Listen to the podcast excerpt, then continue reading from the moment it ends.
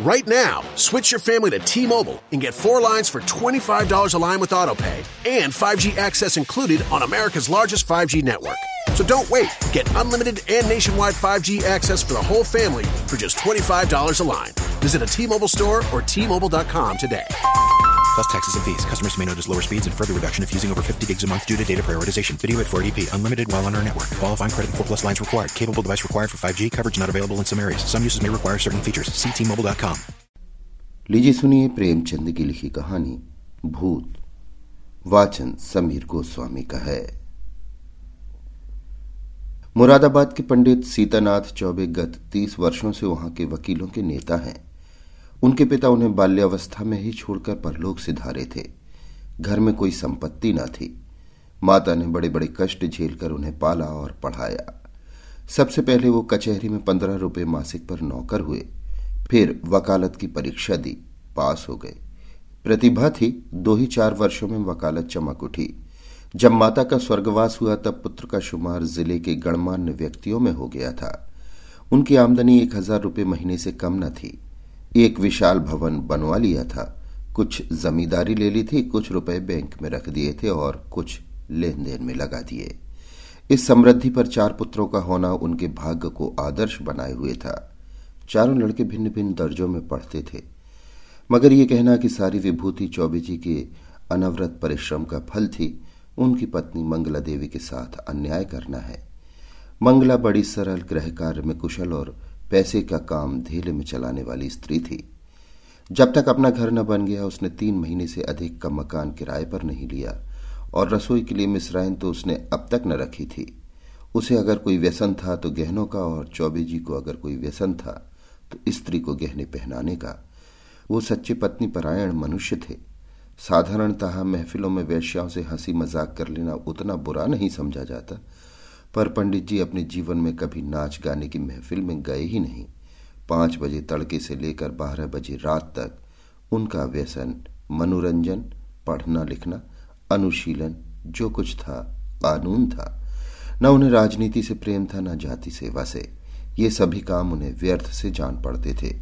उनके विचार में अगर कोई काम करने लायक था तो बस कचहरी जाना, बहस करना, रुपए जमा करना और भोजन करके सो रहना।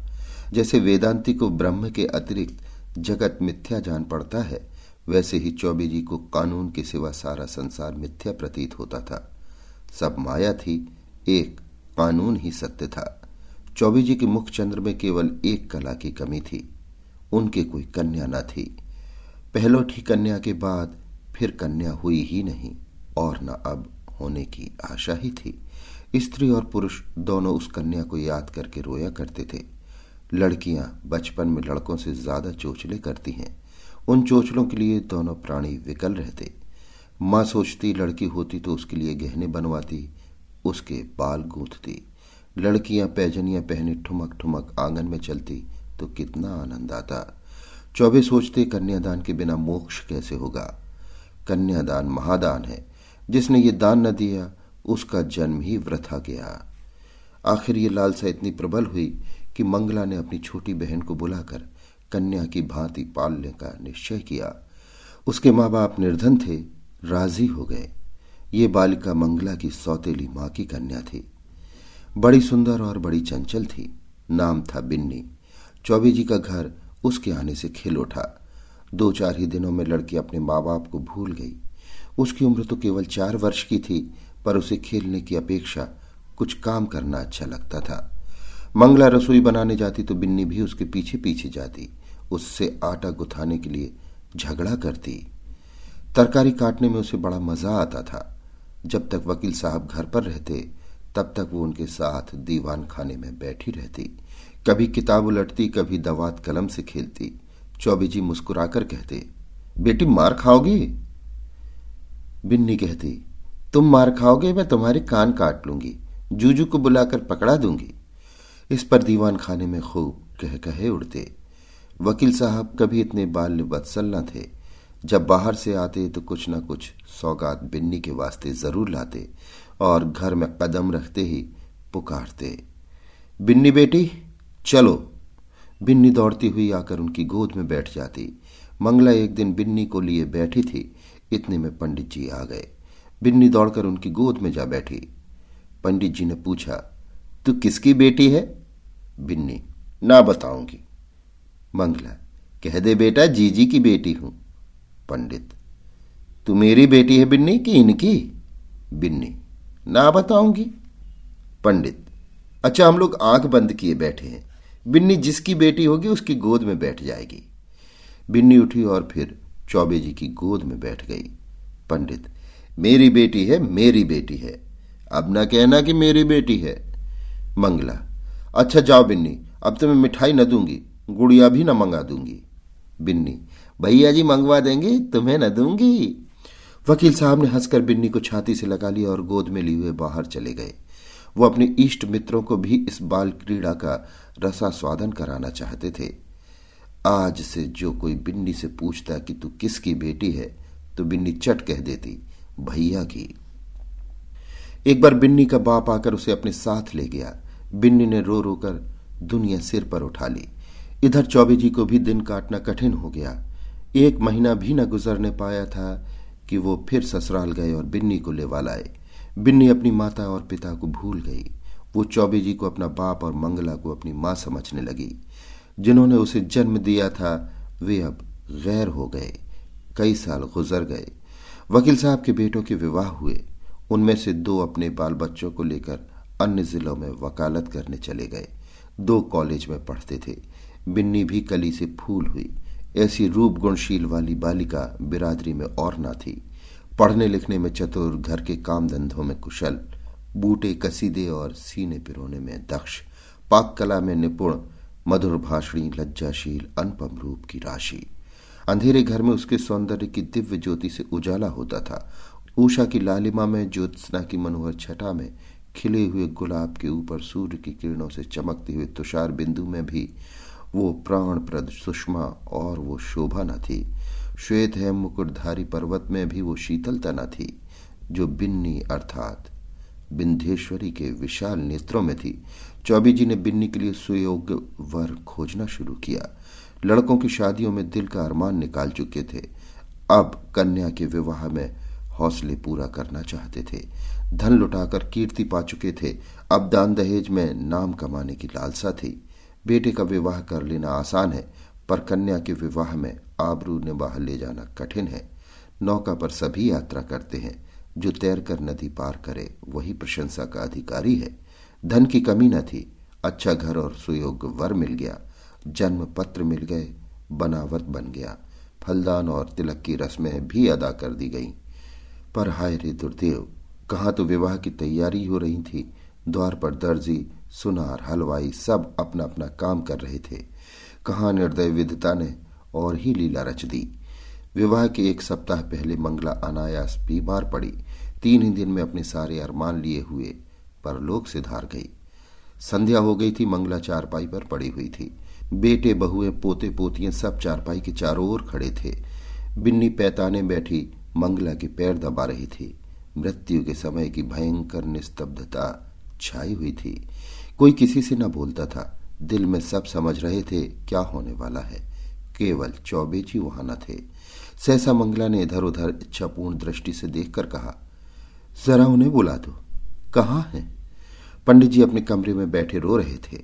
संदेश पाते ही आँसू पहुँचते हुए घर में आए और बड़े धैर्य के साथ मंगला के सामने हो गए। डर रहे थे कि मेरी आँखों से आँसू की एक बूंद भी निकली। तो घर में हाहाकार मच जाएगा। मंगला ने कहा, एक बात पूछती हूँ। बुरा ना मानना।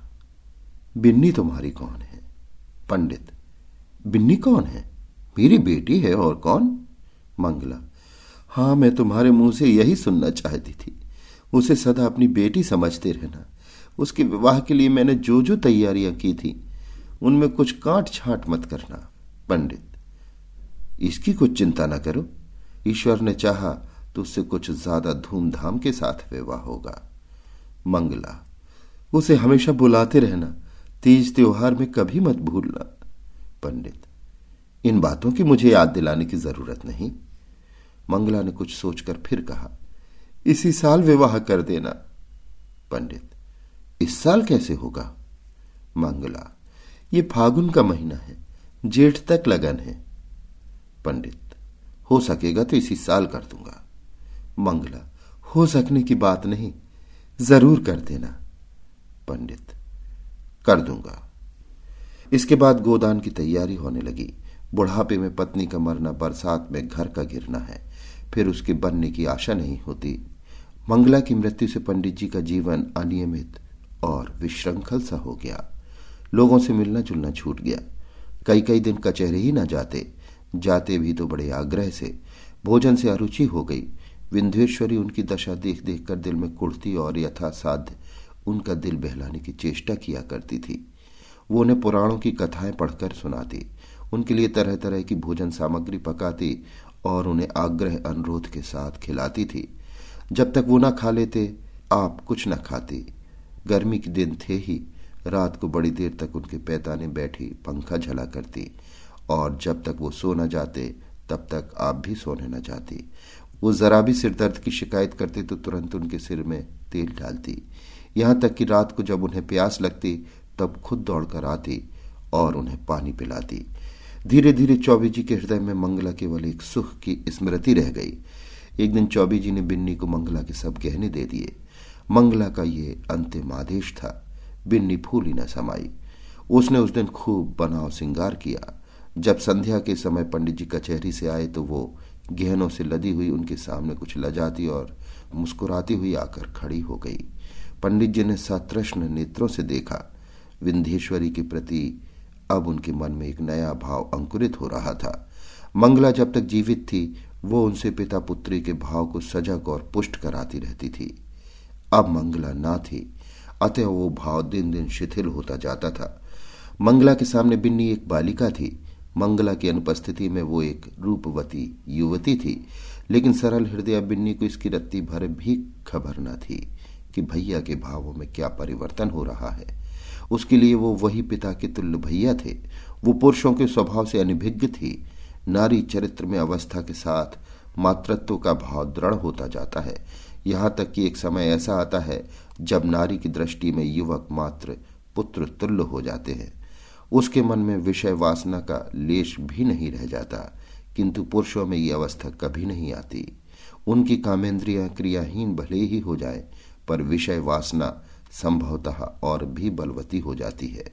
पुरुष वासनाओं से कभी मुक्त नहीं हो पाता, बल्कि ज्यो ज्यो अवस्था ढलती है त्यों त्यों ग्रीष्म ऋतु के अंतिम काल की भांति उसकी वासना की गर्मी भी प्रचंड होती जाती है। वो तृप्ति के लिए नीच साधनों का सहारा लेने को भी प्रस्तुत हो जाता है। जवानी में मनुष्य इतना नहीं गिरता।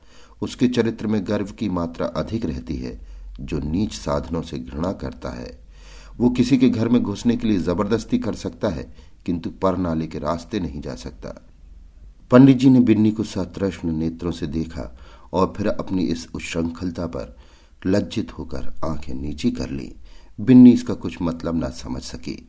पंडित जी बोले, तुम्हें देखकर मुझे मंगला की उस समय की याद आ रही है? जब वो विवाह के समय यहाँ आई थी। बिल्कुल ऐसी सूरत थी। यही गोरा रंग, यही प्रसन्न मुख, यही कोमल गाल, यही लजीली आँखें। वो चित्र अभी तक मेरे हृदय पट पर खिंचा हुआ है। कभी नहीं मिट सकता। ईश्वर ने तुम्हारे रूप में मेरी मंगला मुझे फिर दे दी। बिन्नी, आपके लिए क्या जलपान लाऊं?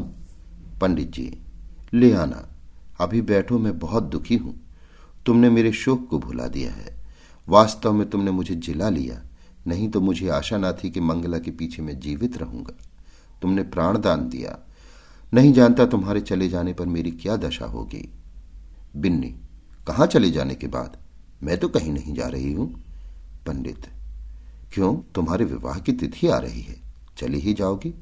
बिन्नी सखचाती हुई बोली, ऐसी जल्दी क्या है? पंडित, जल्दी क्यों नहीं? जमाना हंसेगा। बिन्नी हंसने दीजिए, मैं यहीं आपकी सेवा करती रहूँगी। पंडित, नहीं बिन्नी, मेरे लिए तुम क्यों हलकान होगी? मैं अभागा हूँ, जब तक ज़िंदगी है जीऊँगा, चाहे रोकर जीऊं, चाहे हंसकर।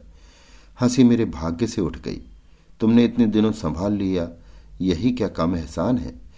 मैं ये जानता हूँ कि तुम्हारे जाने के बाद मेरी कोई खबर लेने वाला नहीं रहेगा। ये घर तहस नहस हो जाएगा और मुझे घर छोड़कर भागना पड़ेगा। पर क्या किया जाए? लाचारी है। तुम्हारे बिना अब मैं यहाँ क्षण भर भी नहीं रह सकता। मंगला की खाली जगह तो तुमने पूरी की। अब तुम्हारा स्थान कौन पूरा करेगा? बिन्नी, क्या इस साल रुक नहीं सकता? मैं इस दशा में आपको छोड़कर न जाऊँगी। पंडित, अपने बस की बात तो नहीं। वे लोग आग्रह करेंगे तो मजबूर होकर करना ही पड़ेगा। बिन्नी, बहुत जल्दी मचाएँ तो आप कह दीजिएगा, अब नहीं करेंगे। उन लोगों के जी में जो आए करें। यहाँ कोई उनका दबेल बैठा हुआ है।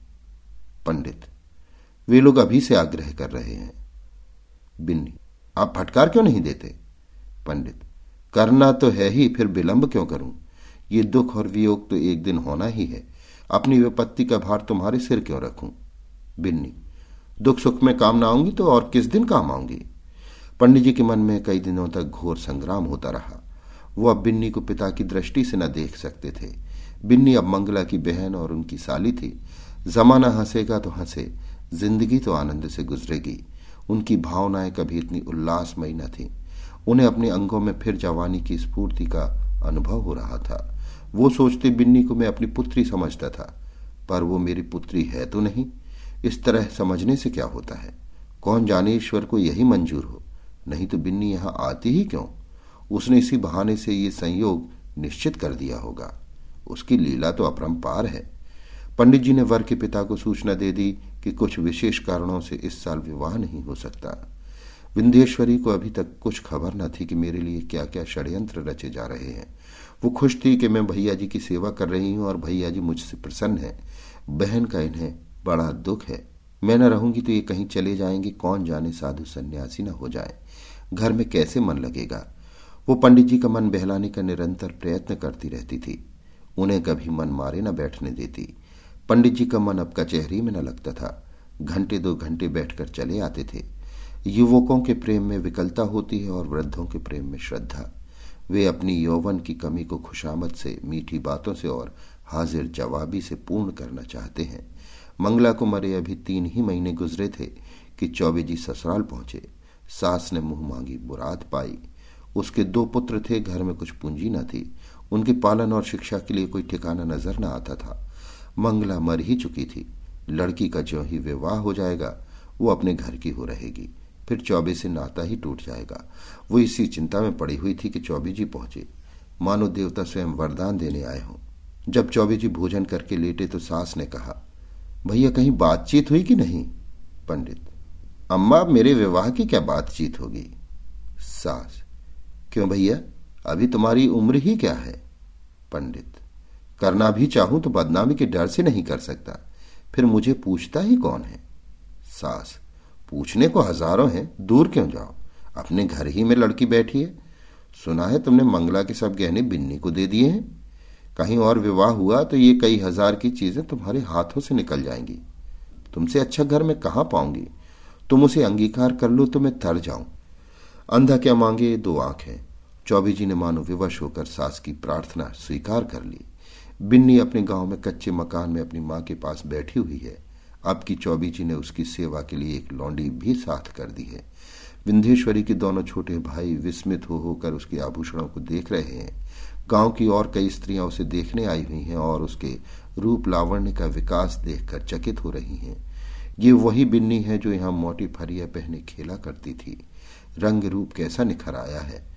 सुख की देह है ना। जब भीड़ कम हुई, एकांत हुआ तो माता ने पूछा, तेरे भैया जी तो अच्छी तरह है ना बेटे? यहाँ आए थे तो बहुत दुखी थे। मंगला का शोक उन्हें खाए जाता है। संसार में ऐसे मर्द भी होते हैं जो स्त्री के लिए प्राण दे देते हैं। नहीं तो यहाँ स्त्री मरी और चट दूसरा ब्याह रचाया गया। मानो मनाते रहते हैं कि ये मरे तो नई नवेली बहू घर लाए। विंध्येश्वरी, उन्हें याद करके रोया करते हैं। चली आई हूँ, न जाने कैसे होंगे? माता मुझे तो डर लगता है कि तेरे ब्याह हो जाने पर कहीं घबराकर साधु फकीर न हो जाए। विंध्येश्वरी, मुझे भी तो यही डर लगता है। इसी से तो मैंने कह दिया कि अभी जल्दी क्या है। माता, जितने ही दिन उनकी सेवा करोगे, उतना ही उनका स्नेह बढ़ेगा और तुम्हारे जाने से उतना ही दुख भी अधिक होगा। बेटी, सच तो यह है कि वो तुम्ही को देखकर जीते हैं। इधर तुम्हारी डोली उठी और उधर उनका घर सत्यानाश हुआ। मैं तुम्हारी जगह होती तो उन्हीं से ब्याह कर लेती। विंध्येश्वरी, ए, हटो अम्मा, गाली देती हो? उन्होंने मुझे बेटी करके पाला है। मैं भी उन्हें अपने पिता, माता, चुप रहे पगली, कहने से क्या होता है? विंध्येश्वरी, अरे सोच तो अम्मा, कितनी बेढंगी बात है। माता, मुझे तो इसमें कोई बेढंगापन नहीं देख पड़ता। विंध्येश्वरी, क्या कहती हो अम्मा?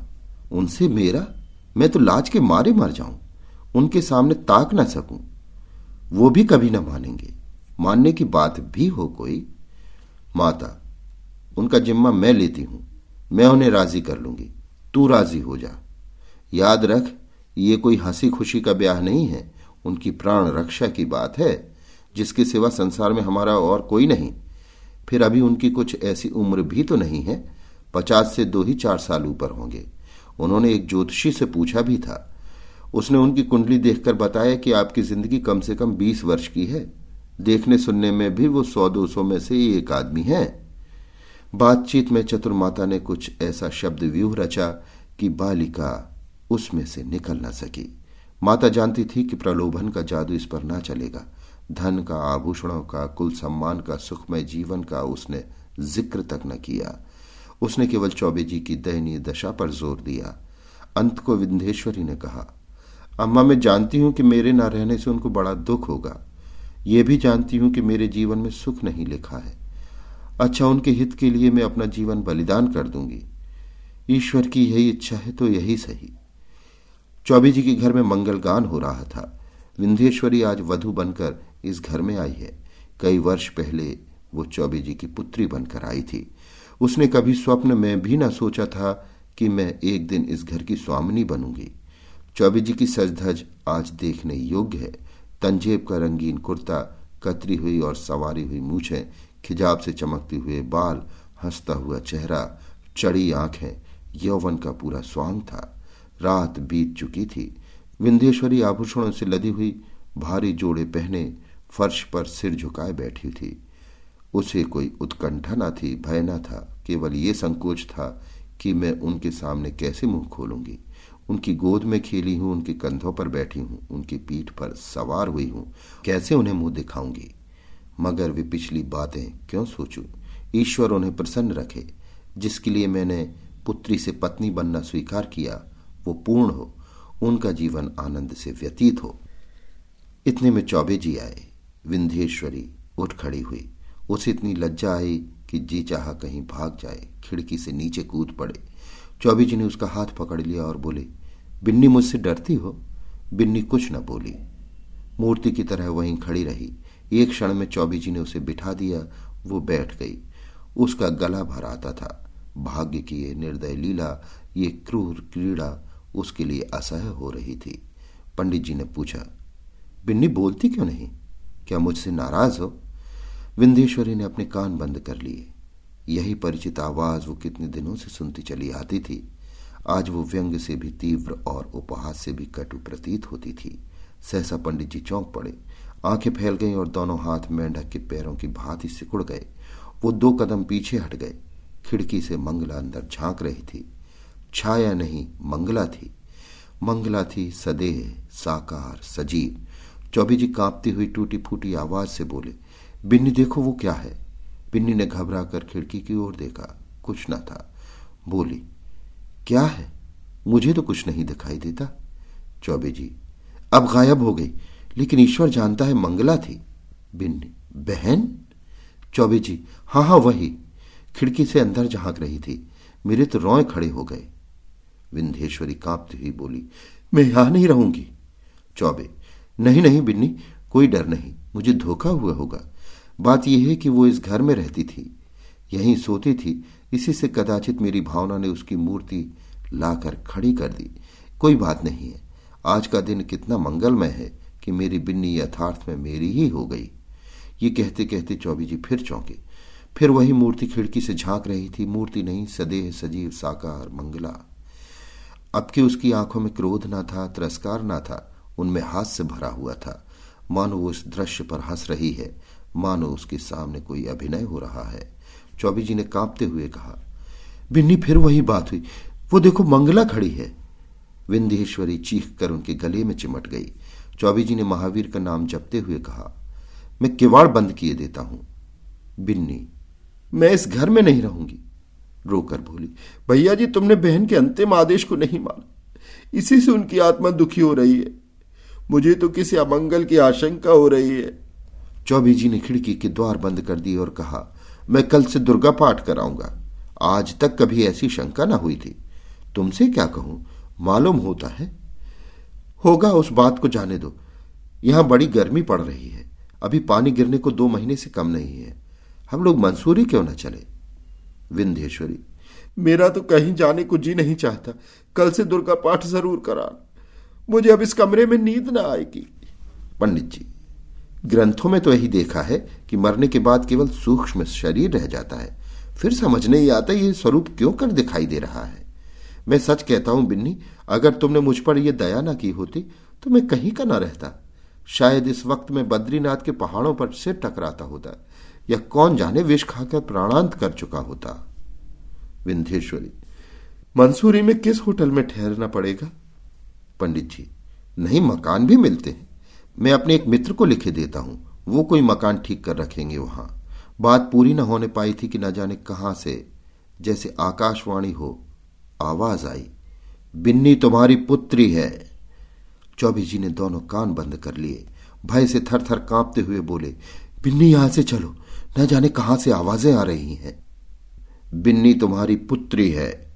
ये ध्वनि सहस्त्र कानों से पंडित जी को सुनाई पड़ने लगी। मानो इस कमरे की एक एक वस्तु से यही सदा आ रही है। बिन्नी ने रोकर पूछा, कैसी आवाज़ थी? पंडित जी, क्या बताऊँ, कहते लज्जा आती है। बिन्नी, ज़रूर बहन जी की आत्मा है। बहन मुझ पर दया करो, मैं सर्वथा निर्दोष हूँ। पंडित, फिर वही आवाज़ आ रही है। हाय ईश्वर, कहाँ जाऊँ?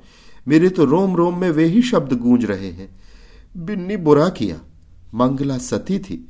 उसके आदेश की उपेक्षा करके मैंने अपने हक में जहर बोया। कहा जाऊँ, क्या करूँ? ये कहकर पंडित जी ने कमरे के किवाड़ खोल दिए और बेतहाशा भागे। अपने मर्दाने कमरे में पहुंचकर वो गिर पड़े, मूर्छा आ गई। विंध्येश्वरी भी दौड़ी, पर चौखट से बाहर निकलते ही गिर पड़ी। अभी आप सुन रहे थे प्रेमचंद की लिखी कहानी, भूत, वाचन, समीर गोस्वामी का था। Ace is the place with the helpful hardware, folks. Ace is the only national retailer that carries Benjamin Moore paint, which means the paint you trust and a huge selection of colors are right in your neighborhood. And this Saturday only, you can pick up a free sample of Benjamin Moore at your local Ace. It's a great way to explore quality colors and find the perfect one for your place. So if you're looking for award winning service and a new look for your home, look no further than Benjamin Moore paint at Ace. Offer valid August 1st for Ace Rewards members, limit one at participating stores while supplies last.